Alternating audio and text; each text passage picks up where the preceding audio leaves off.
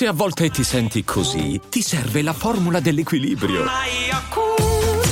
Yakult Balance, 20 miliardi di probiotici LCS più la vitamina D per ossa e muscoli. E adesso un bel caffè finito.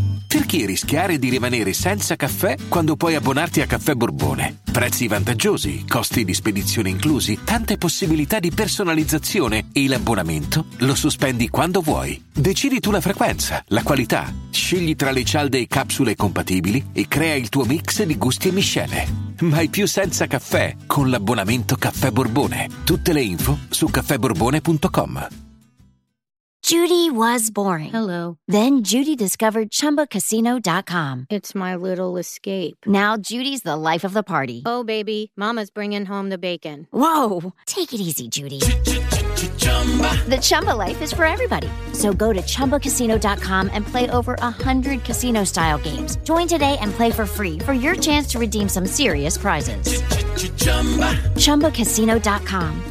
No purchase necessary. Void where prohibited by law. 18 plus. Terms and conditions apply. See website for details.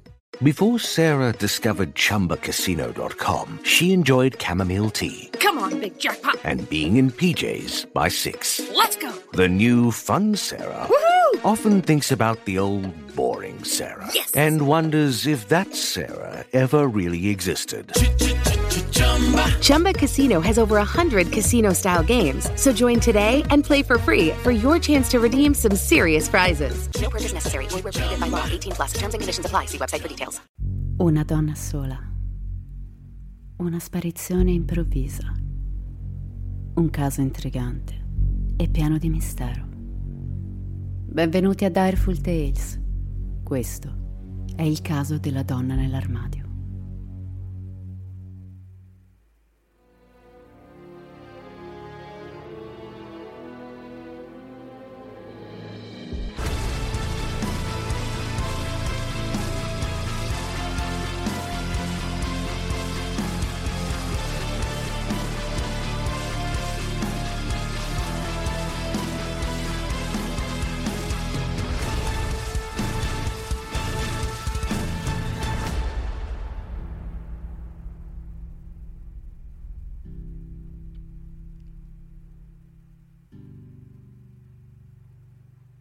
Si dice che nella vita non si perda mai la speranza di trovare l'amore.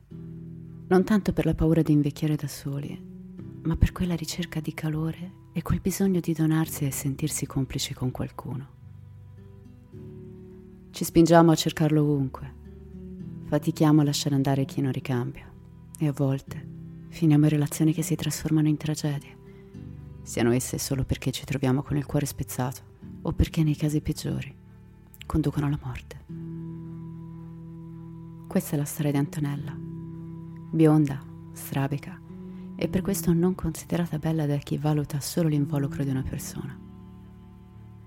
Ha 47 anni la dolce Antonella, solo da una vita, nel suo appartamento a Talenti, un quartiere borghese di Roma. Non ha molti amici e l'amore lo ha conosciuto solo attraverso la sofferenza, perché Antonella si innamora degli uomini sbagliati, quelli che mentono, quelli che tradiscono, gli uomini sposati che le raccontano le favole di chi da bambina sogna il principe azzurro, ma che poi viene abbandonata. È una sera di aprile del 1994.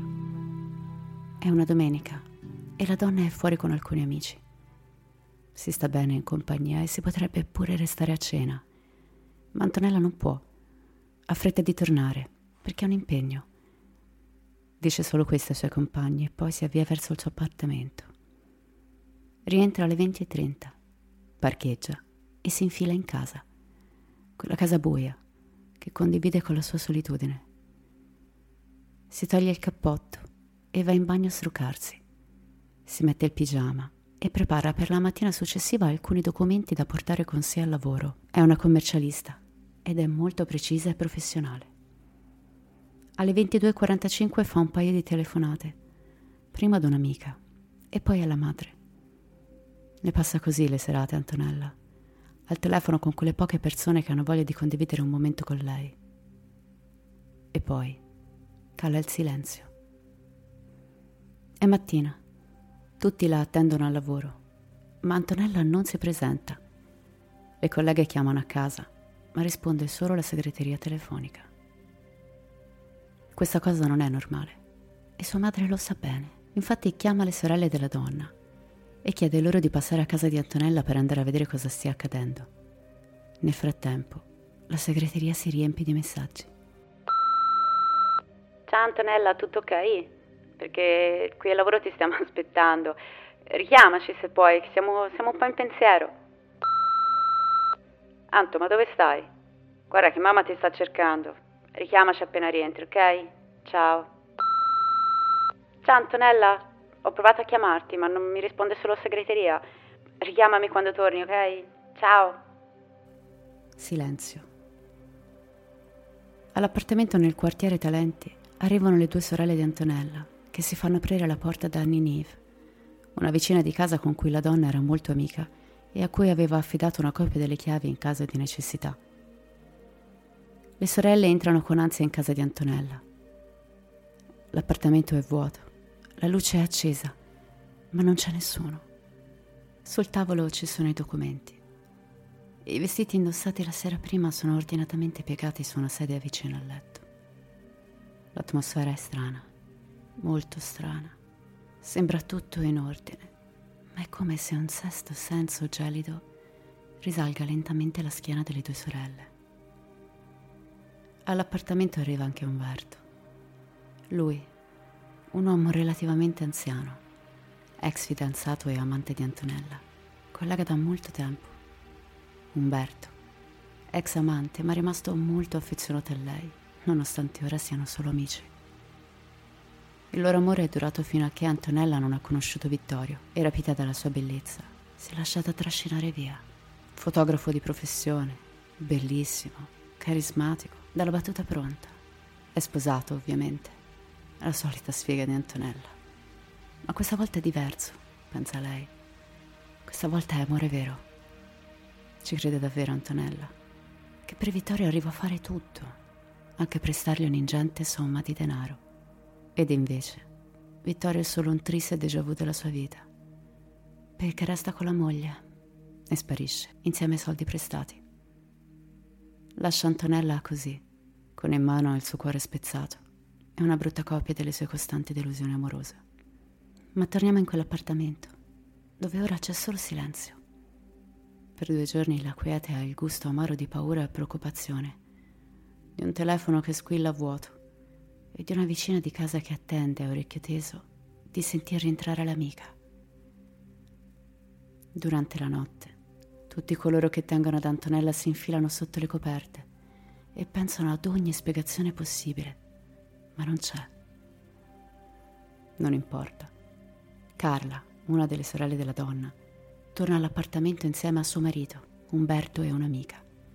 Qualcosa gli sta sfuggendo e forse è proprio sotto i loro occhi. Ricontrollano tutta la casa da cima a fondo.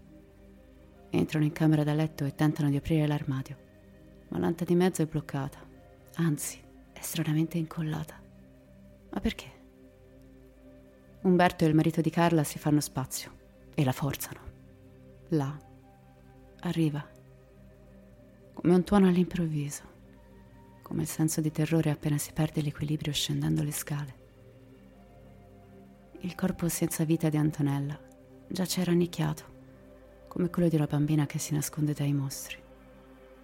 Ma un mostro le ha sparato due volte alla fronte e le ha chiuso la testa dentro un sacchetto della spesa, come se fosse spazzatura, come un avanzo di verdura marcio le grida della sorella risuonano in tutta talenti.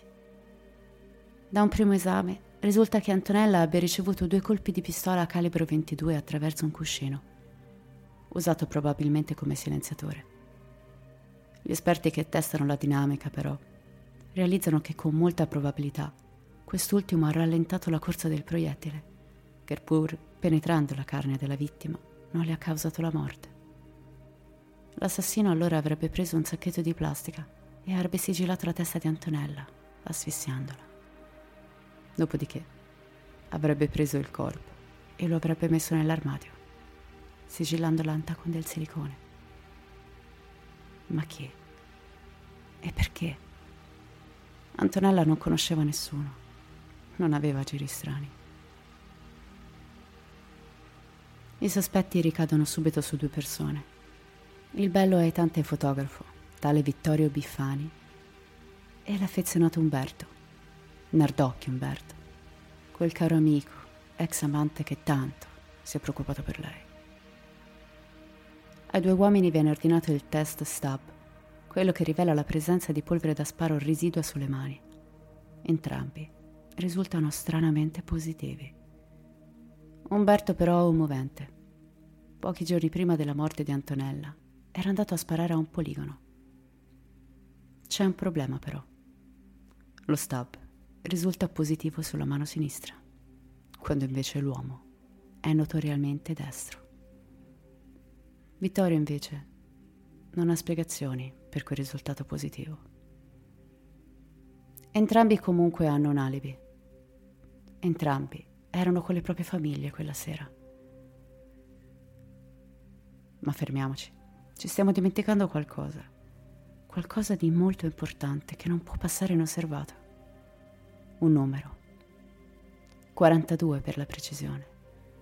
42 milioni che Vittorio si era fatto prestare da Antonella e che non gli aveva mai restituito nonostante ella avesse insistito molte e molte volte. Questo aveva scatenato dei litigi fortissimi tra i due, che erano poi sfasciati ovviamente sul tema romantico e sulla disperazione di Antonella nel veder tradito il proprio cuore per l'ennesima volta. Le informazioni trapelano e per la stampa è lui il killer il killer della donna nell'armadio. I giornali e le televisioni non risparmiano i dettagli, nemmeno quelli sui momenti più intimi che Vittorio ha passato con Antonella. Dettagli che feriscono la moglie e i figli, abbastanza grandi da comprendere la vicenda. Anche i suoi colleghi restano basiti, a tal punto da licenziarlo. Caso chiuso? Purtroppo no. Le prove dimostrano che Vittorio in quella casa, quella sera di aprile del 1994, non c'era. Ed il tanto chiacchierato stab, quello positivo, non era il suo. Sì, perché al processo di appello si scoprirà che per errore era stato sostituito con quello di un'altra persona. Sembra assurdo, ma in questo caso gli errori da parte degli investigatori sono molteplici errori e leggerezze di importanza vitale che avrebbero sicuramente avuto un impatto notevole nella risoluzione di questa storia. Come l'aver gettato via la spazzatura presente in casa di Antonella, tra cui il sacchetto che le avvolgeva la testa, o come il non aver raccolto impronte sulle stoviglie presenti in casa, nell'aver repertato quelle della morta stessa. Non solo. Improvvisamente dal deposito degli atti giudiziari spariscono le parti dell'armadio dove era stato rinvenuto il corpo, sia l'anta, sia il pezzo interno su cui giaceva il cadavere. Svanite nel nulla e nessuno ne sa niente. Errori accademici, oserei dire, di quelli che ti fanno rimandare a un esame se stessimo parlando di laureandi. Ma qui una donna è morta e come troppo spesso accade in questo paese, la fretta di chiudere una vicenda passa sopra la verità con la violenza di un carro armato. Errori quindi, o forse qualcosa di più inquietante.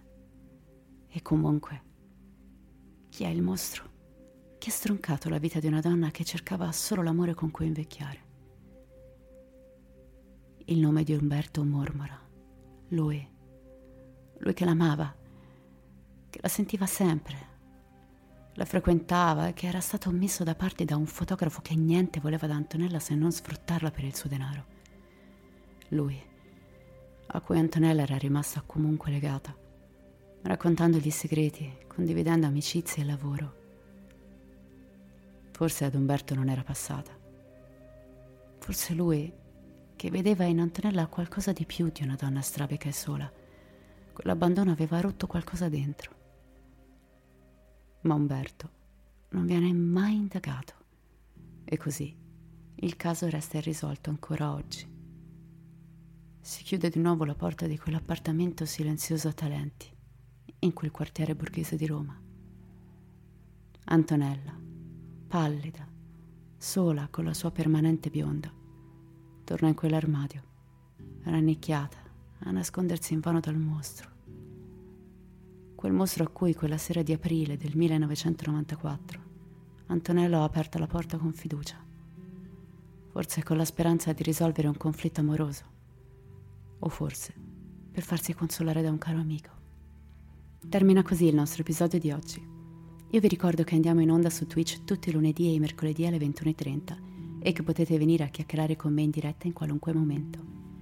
Se questo podcast vi piace, vi invito a lasciare un like alla pagina di Facebook Direful Tales o a scrivermi un messaggio privato sul profilo Instagram, sempre Direful Tales. Vi ringrazio per la compagnia e vi aspetto al prossimo episodio. Come sempre, restate spaventati.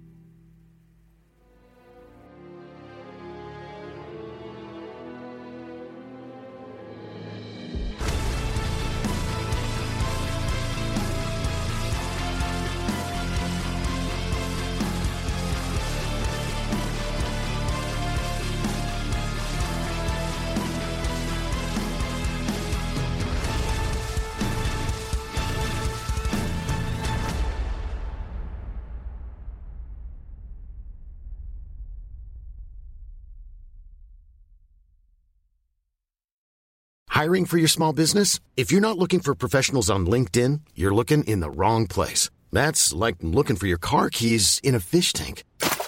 LinkedIn helps you hire professionals you can't find anywhere else, even those who aren't actively searching for a new job but might be open to the perfect role. In a given month, over 70% of LinkedIn users don't even visit other leading job sites. So start looking in the right place. With LinkedIn, you can hire professionals like a professional. Post your free job on linkedin.com slash achieve today.